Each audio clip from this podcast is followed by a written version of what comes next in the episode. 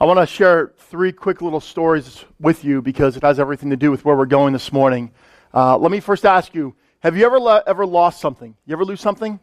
Okay? All the time. Everyone's like, Yeah. That's the first time anyone on a Sunday morning responds. I'm like, Has anyone ever lied? Everyone's hands are down. Anyone ever cheated? No one raises their hands. I'm like, Anyone lose something? Oh, me. Uh, right here. I lost everything. Yeah. Charger? Come on. I didn't mean to. Okay? Totally just gave me guilt for losing the phone charger. Um, three times that I really remember losing things that I value most. Uh, the first was my wedding ring. my wedding ring. I had, yeah, ouch. Thanks, Josh. Does not, I didn't find it. It didn't help me right now. But I had this wedding ring handmade in gold in Hebrew. It said, I am hers and she is mine. As for me my house, I'm sorry, this is this ring. That's this ring. I am hers and she's mine. That's this ring. The other ring said, As for me and my house, we will serve the Lord. That was my first wedding band. Thank you for correcting me during my sermon. Um, and we were, I was, I was, I was a brand new married, uh, brand new. It was like what? Two weeks. Two weeks. It wasn't two weeks. It was like a month, okay? I got to wear it for a month.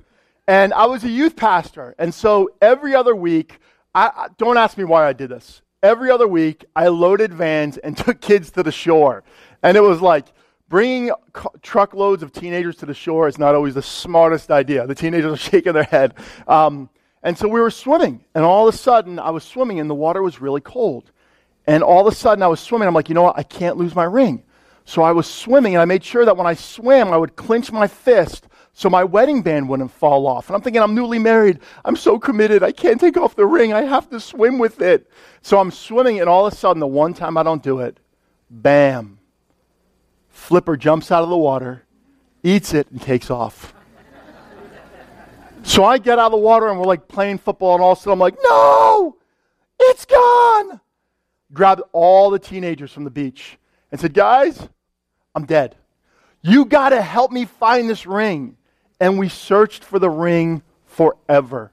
We went to the main house. We went to the beach. We went in the water. We were borrowing masks and snorkels and scuba gear, not that far, but we did everything. And we searched high and low for my wedding ring.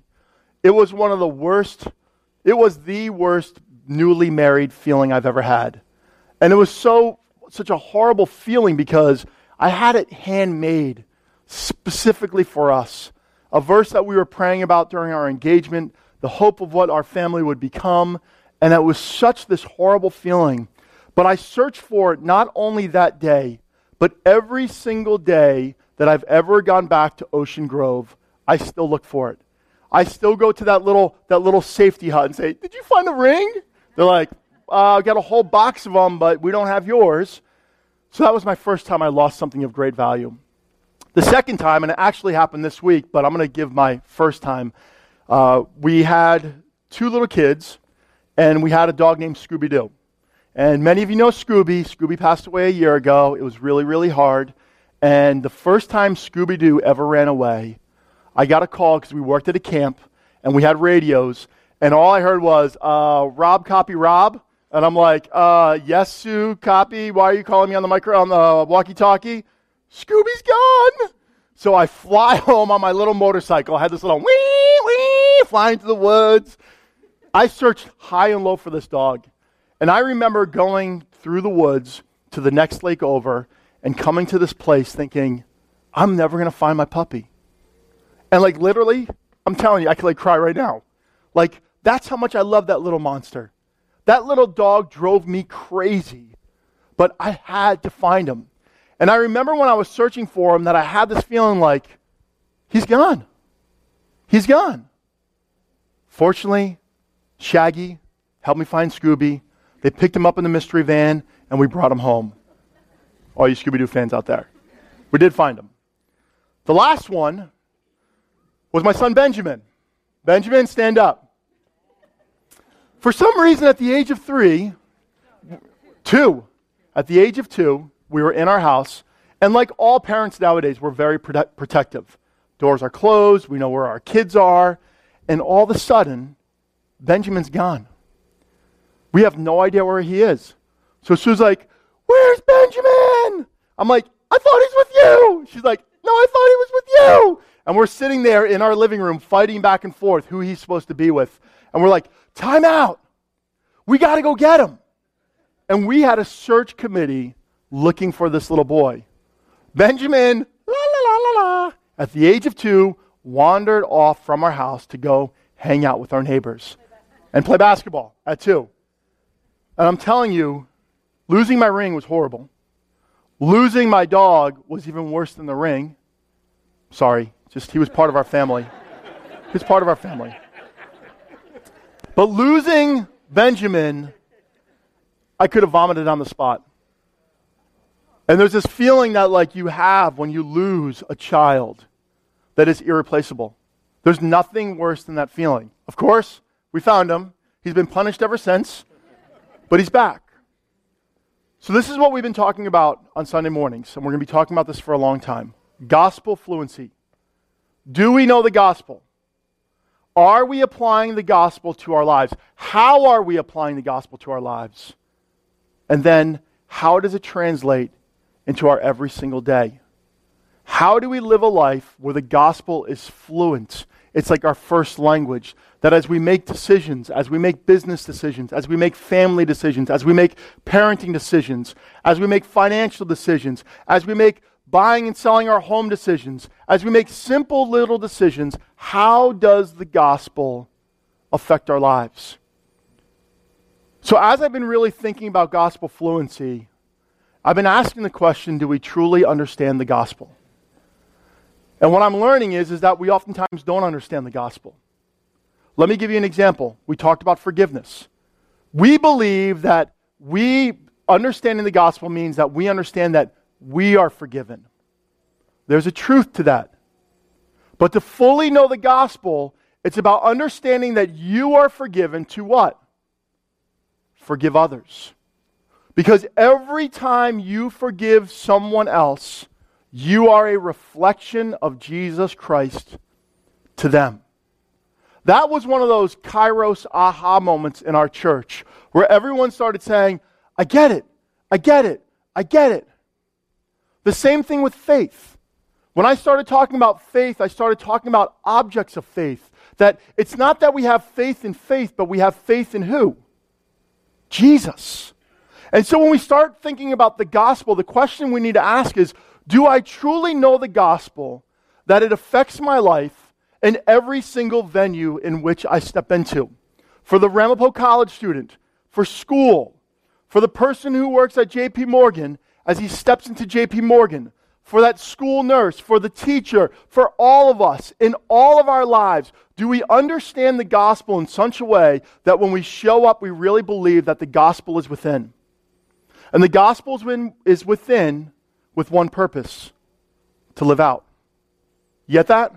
That the gospel is within so that we can step out and live in it. That's what gospel fluency is. And so much of our Christian world is about consumerism, that the gospel's all about me, and that's it. You see, that's not gospel fluency. And so I want to come back to one of the most elementary understandings of the gospel this morning. And I want to talk to you about it through the lens of two different parables. So turn with me to Luke chapter 15, verses 1 through 10. Luke chapter 15, verses 1 through 10. You see, the neat thing about Jesus is he taught very different than most pastors do this day, today. Jesus always taught in story. He always taught in parables. And oftentimes when we think about parables, we think about every parable has many, many meanings. Not true. Parables have one meaning and one meaning alone. You see, sometimes we don't like the meanings of parables, so what do we do? We tweak it to make it work for us to make the parable the most comfortable, easiest way of living out the gospel. So we twist it and we turn it and we do all these things with it so it fits our lives. That's not true. When Jesus gave a parable, he gave it with one specific meaning that if we grasp, it has the power to redirect our lives. Would you read with me? Luke chapter 15, verses 1 through 10. Tax collectors and other notorious sinners often came to listen to Jesus teach. This made the Pharisees and teachers of religious law complain that he was associating with such sinful people, even eating with them. Stop real quick. Jesus always found himself with the people who wanted to listen. If the, if the Pharisees and Sadducees wanted to talk and listen, Jesus would have spent a whole lot more time with them. But the fact of the matter was, the Pharisees, Sadducees, and Zealots all thought they figured it out. They wanted Jesus to be the Messiah, but they did not like the way that Jesus was coming and presenting himself. And so, what did Jesus do?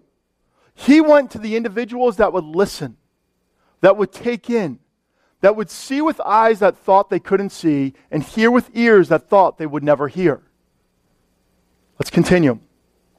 So Jesus told them this parable. So who did he tell the parable to? The Pharisees and Sadducees. If a man has a hundred sheep and one of them gets lost, what will he do?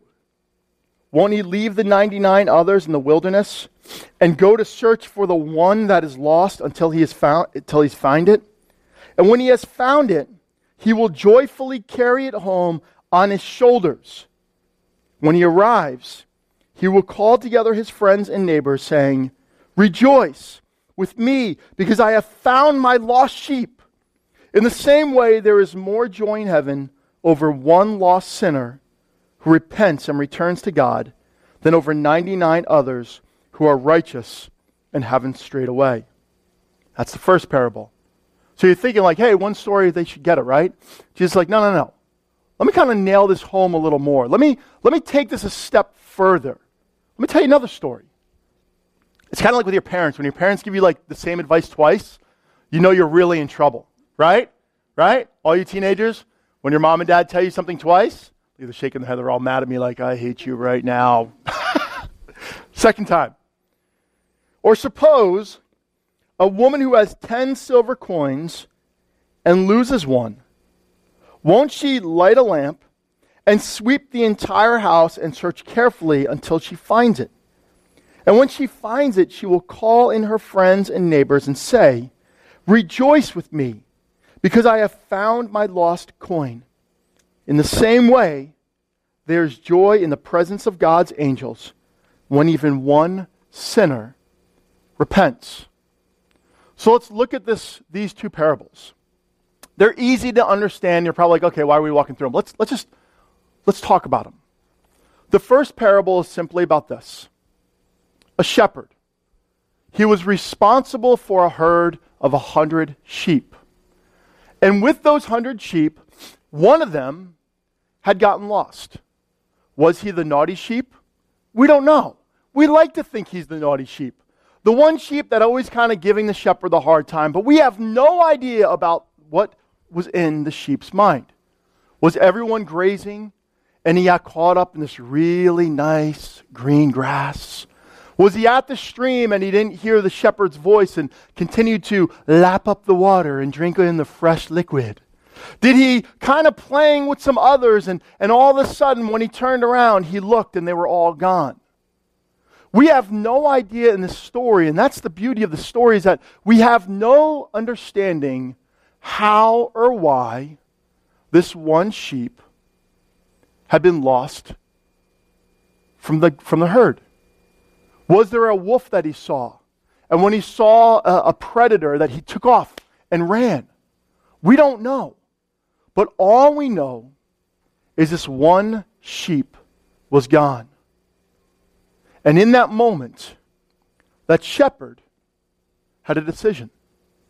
You see, sheep was the equivalent of money, of income, of finances.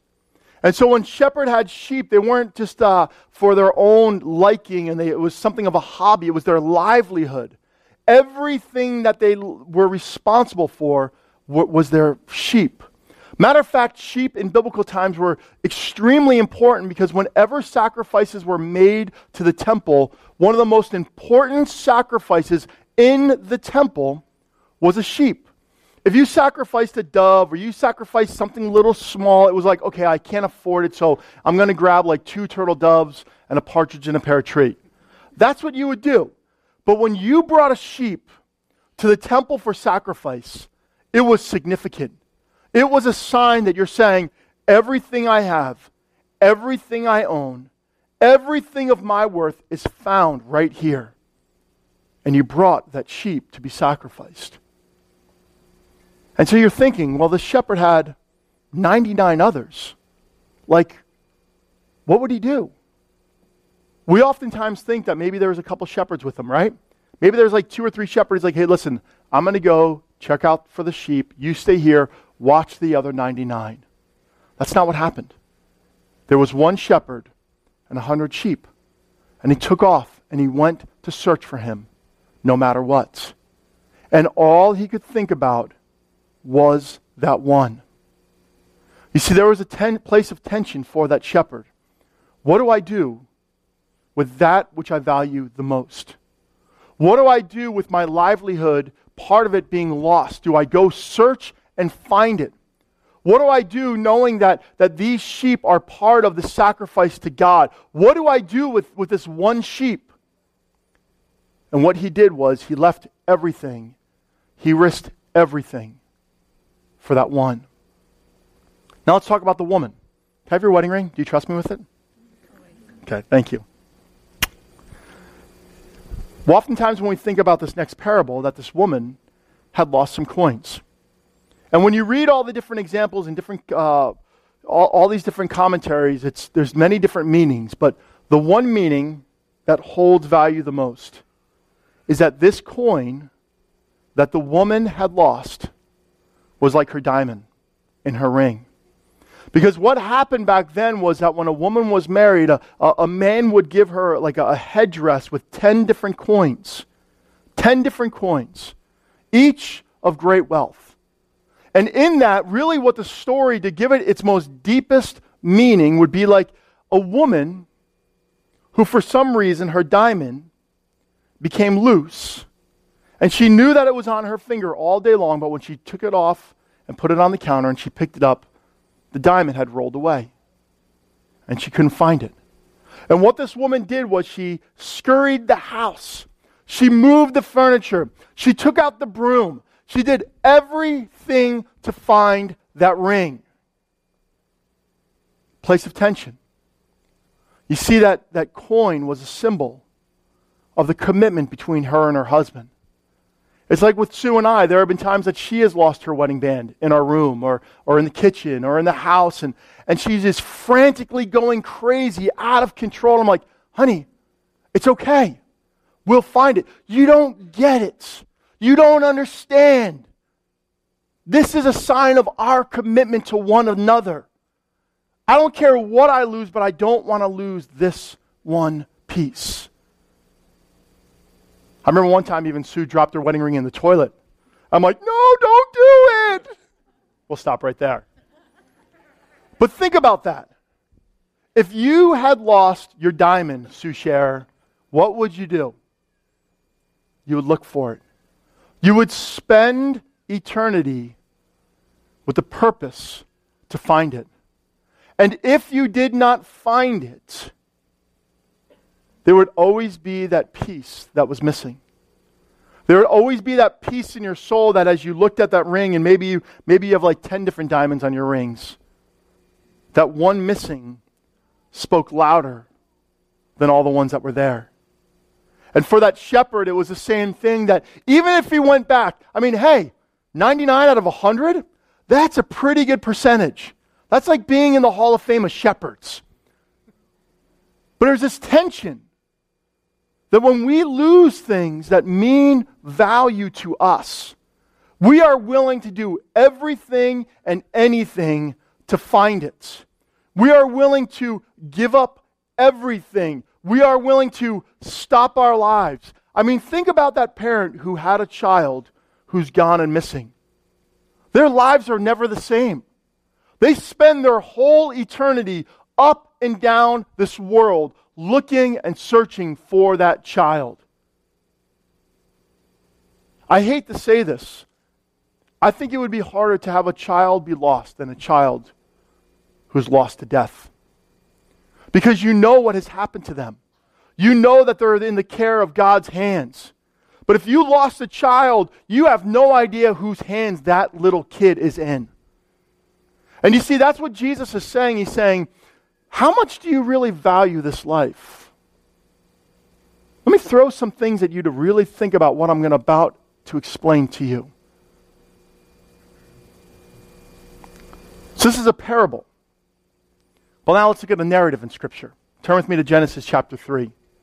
Because if we were just looking at a parable, it's more of just a story like, hey, I wonder how this co- correlates with Scripture. Hey, I wonder how this really plays effect in my life. Like, I can probably already figure it out. Like, maybe I'm that coin. Maybe I'm that sheep. Maybe I'm that. Let's see what Scripture says about humanity. Genesis chapter 3, verses 8 through 10.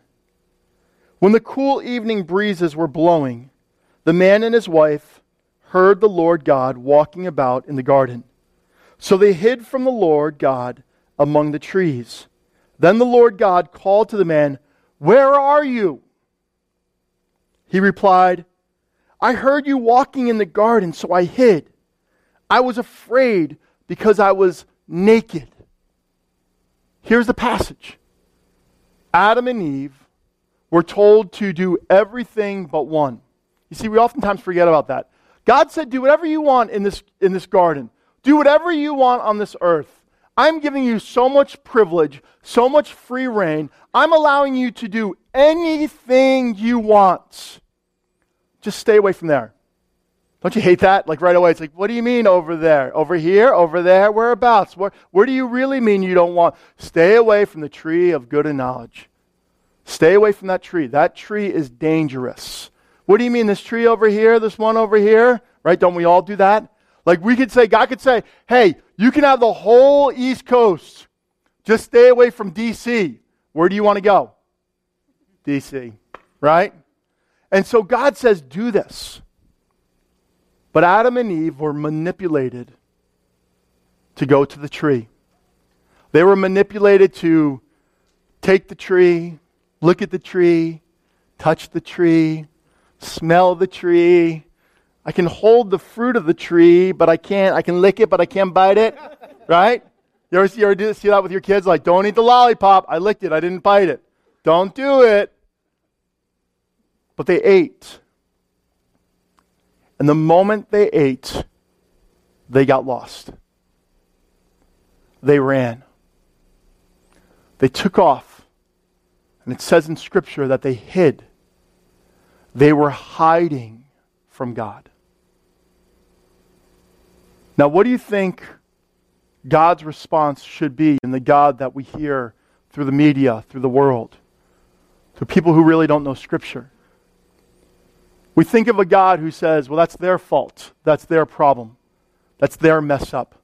Shame on them. And when they understand what they did, they will come home. They will return. They will apologize. They will share their guilt and shame with me. I'm done. Isn't that kind of how many of us grew up? Right? You mess up, good luck. And so oftentimes we think of that God, that God would just let them hide and just keep walking further and further and further away. But here is the narrative of Scripture. The truth of the Bible is that God went to find them.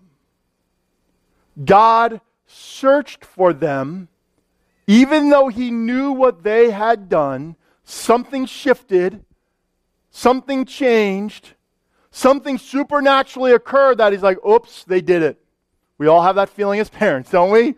We know for some reason we're upstairs and our kids are in the basement, we're like, something just happened. And all of a sudden, God goes to find them.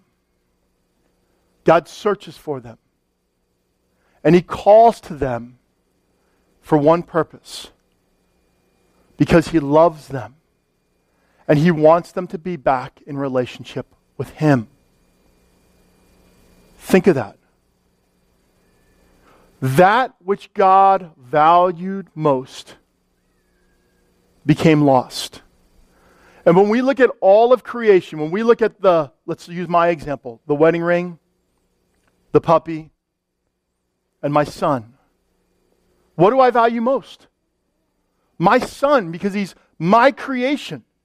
Just like humanity is God's creation, and no matter what happened, no matter what Adam and Eve did, no matter how they all of a sudden caused a chasm between God and humanity, God said, I'm still going to find them.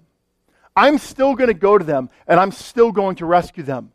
I love them so much that no matter what they have done, I will step into their world now and I want to redeem them into a relationship that I've always have longed for since the beginning of creation. You see, we take that narrative of Adam, of Adam and Eve way too, way too simply. We kind of do it as a way to kind of understand sin that, yeah, Adam and Eve, it's their fault. That's why everything's bad in this world. No. Adam and Eve became lost. They chose to do something that pushed them away from God. And God said that no matter what you've done, how you did it, why you did it, no matter what the level of it is, I will find you. So let me ask you a question. If the gospel is God goes to search for us, do you ever recognize a time in your life that you were lost?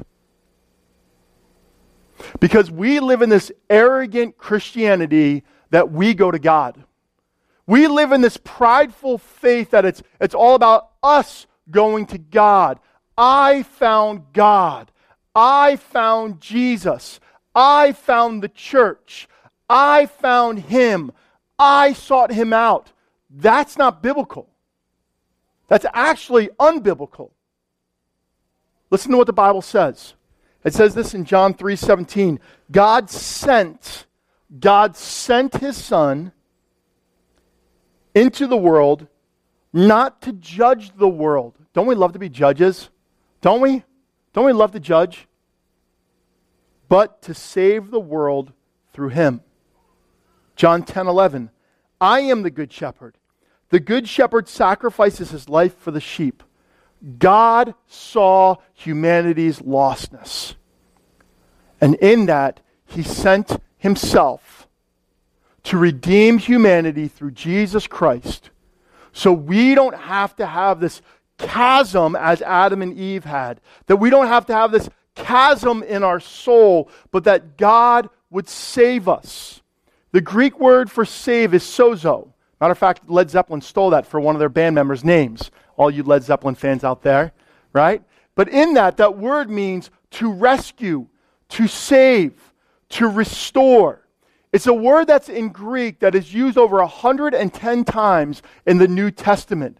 Why was it used so much? Because God wants us to know that He is the one who saves us through His Son, Jesus Christ. But the question we need to ask is do we understand at some point that we've been lost? That we've been lost. That we're out there and we realize that there's this breaking in our soul that, that God's not present and He's nowhere to be found. And the deeper that I walk down the, the, the valleys that I've chosen to walk into, the further and further God feels and senses to be for me. Anyone ever feel that way? But the question is, what is God saving us from? What is it that He's coming down to rescue us? Why is He going after us? Four things the penalty of sin. Whether we like it or not, Adam and Eve chose to sin. And that sin had caused a separation that we don't have that sense and that presence of God. There's people that will come here that have, have no relationship with God and they're trying it out, and all of a sudden they're like, I sense something in your church. That's God's presence. That's God's presence. Penalty of sin. It says here in Romans 6:23, "For the wages of sin is death, but the gift of God is eternal life through Jesus Christ our Lord." God sent his Son to rescue us from the penalty of sin. If you have ever, which we all have, have felt the separation from God, it's the penalty of sin. It's that what Adam and Eve had done that caused the separation between humanity and God, that we don't feel His presence, that we feel lost, we feel aimless. And so when Jesus came, He came to rescue us, that in Jesus we are found and we have life. That's why when people truly come to know Jesus, they're like, I feel reborn. Yeah, that's what it says in Scripture. I feel like new. I feel found. I feel like life. I feel like for me, when I found, when Jesus found me, I felt like I was given a second chance, a do over. That was my born again moment. When I knew that I said, I felt like God said to me, Rob, I just gave you a do over.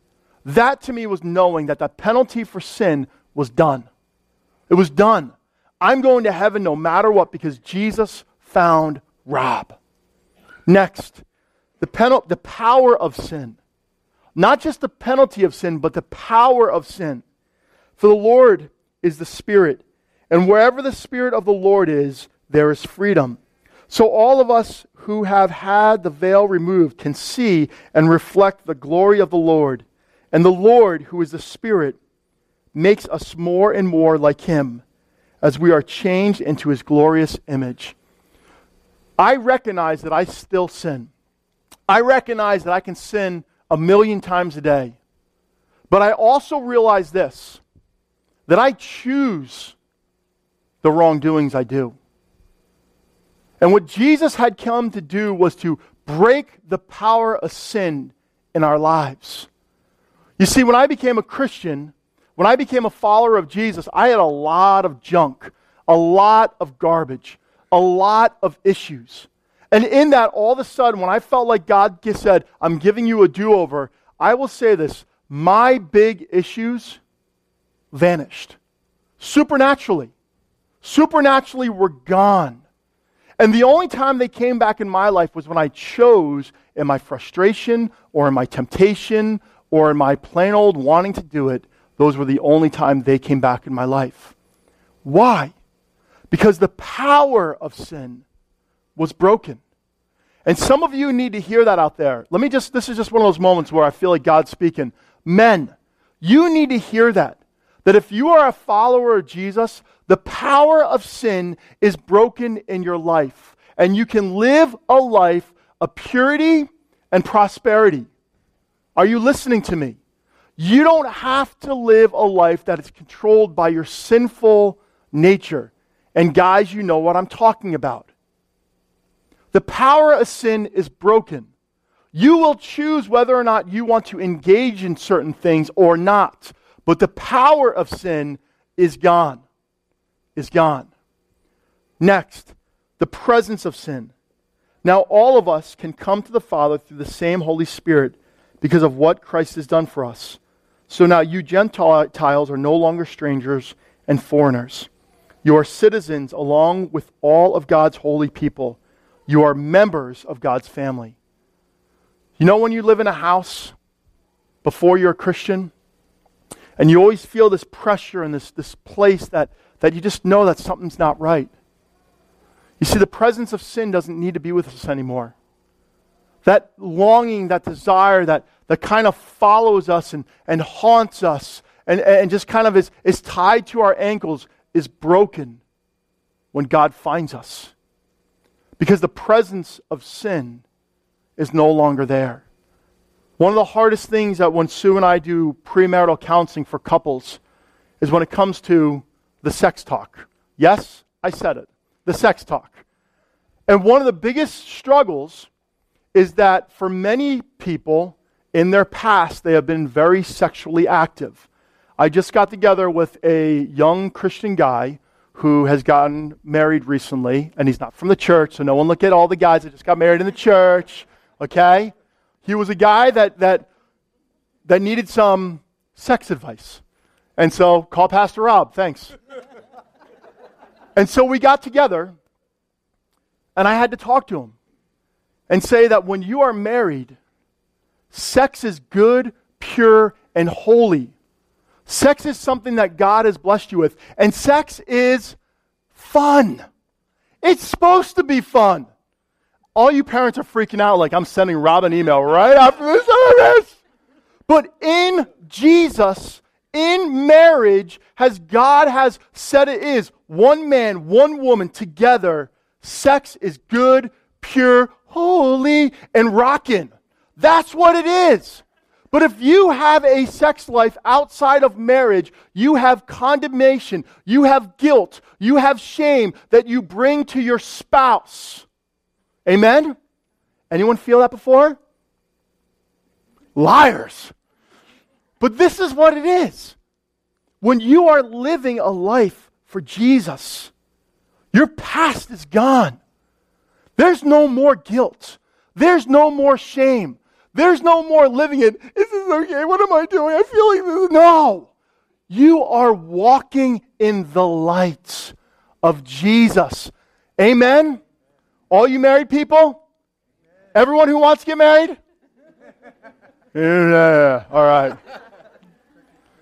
Here's the reality God finds us, God searches for us.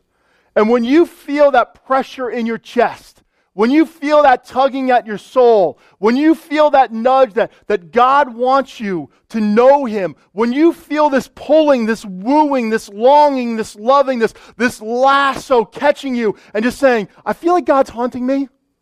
I feel like I want to go to church. I feel like there's something more up there, and I think I need to find Him. You have not found God. God has said, I am finding you because you are lost. How awesome is that? Has nothing to do with you. Nothing. Nada. Jack. Silch. Nothing. God loves humanity that he sent his son because everyone in this room he wants to find. Everyone. You do not find God.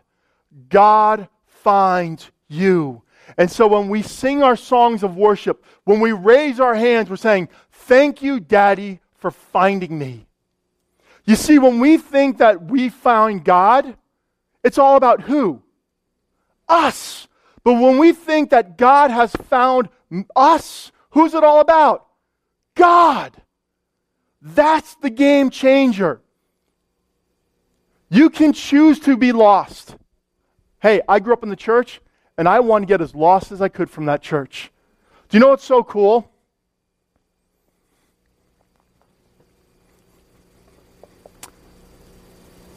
In 1991, today, I ran as far away from God as possible. I was as far from God as possible, and that night, God went to find me. Three days from now was my Jesus moment. I actually overdosed on LSD, did things I shouldn't have done. I ran as far from God as possible. And when I thought I was as far away as possible, that's when I said, God, are you there? And he reached down and he found me. What is that? 23 years ago? 23 years ago, Jesus found me. And when I grasped that He found me and I didn't find Him, it changed my life. I never went back to the way that I was. I never wanted to be that old Rob. I wanted to stand next to my daddy's side.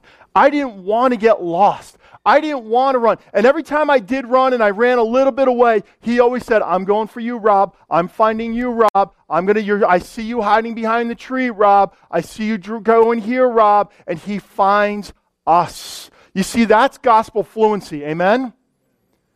God finds us.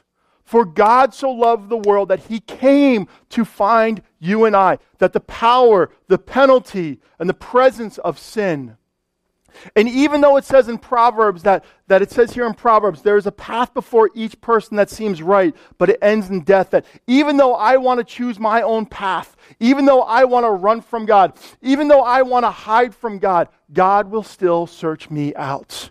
Amen? Amen. So the only meaning in this parable is this Jesus is going to haunt you. it doesn't say that, that's my words. Jesus is going to find you. Jesus is going to search for you. When you roll away, when you choose to do things, Jesus is going to find you. When you choose that, even, and there's times where we don't even know that we're lost, right? Let's be honest. Some people are like, I don't know that I'm lost. God's going to find you. He's going to bring you back. He's going to love you. He's not going to bring you back like I wanted to, like when, we, when Jakey ran away this week, I was ready to kill him. I was ready to sacrifice him to the Lord. I'm just like, I'm like, ah. I don't even, so well, stop right there. That's not what he does. He says, I'm here. I'm here. It's like with Ben, when I saw Ben and he was lost, my first reaction is, I love you. Now you're in trouble. He doesn't even do that. He just loves us. And he brings it, brings his love to us. There's no condemnation. When I came to Jesus, I remember it was November 4th, and I was laying on my bed. And it was really, it was one of those crazy nights. And I share this freely. I was going to kill myself. I was going to jump off the King's College. I was going to jump off a 100 foot building, and I was walking up to the dorms to climb my dorm. I knew the elevator. I knew how to get out there. My, my window was a seventh story, and there was about 30 or 40 feet after the seventh story. I said, I'm going to jump. And when I was walking, all I heard was this voice that said, Try me. And I knew who it was. Parents, that's why you speak gospel into your kids. I knew that voice was Jesus. And I responded. And I responded to him. And I laid in my bed and I bawled because it was the greatest and worst day of my life.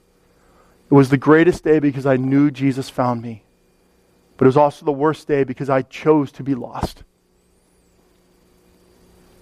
So, how do we live out gospel fluency? It's not just knowing this, it's, it's living this.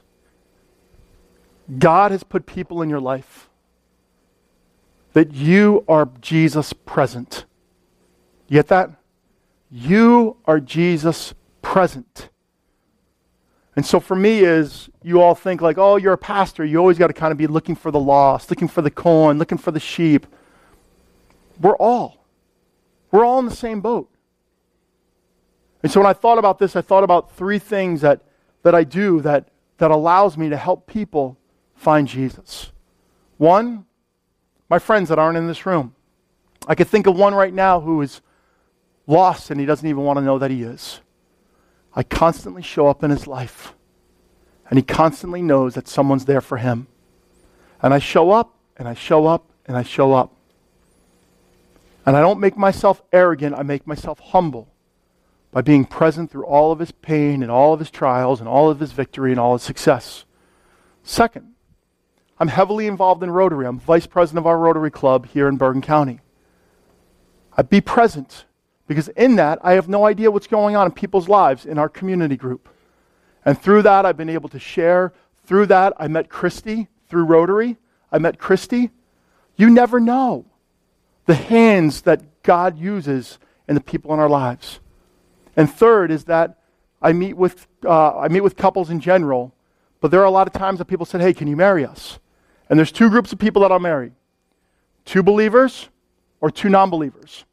I will not marry a Christian and a non Christian because they're unequally yoked. That's what Scripture says. But for that non Christian couple, I look at as gospel opportunities that I can sit down with them, that I can love them, that I can counsel them, that I can be gospel present for them. That's what I do. Last night I had a wedding of one of those weddings, and they were so thrilled, and I got to share about Jesus. Listen, gospel fluency begins with understanding who He is and who you are in light of Him. And when you are found, you know you're found. Amen? That makes sense? Okay, good. We're going to go to the communion table. I want to ask Bill, would you help me? And all we're going to say to you is, You are found. Whether you choose to be found or not, you are found by God. May we walk in knowing that Jesus has found us. I invite all who follow the way of Jesus to come eat of the table. Amen.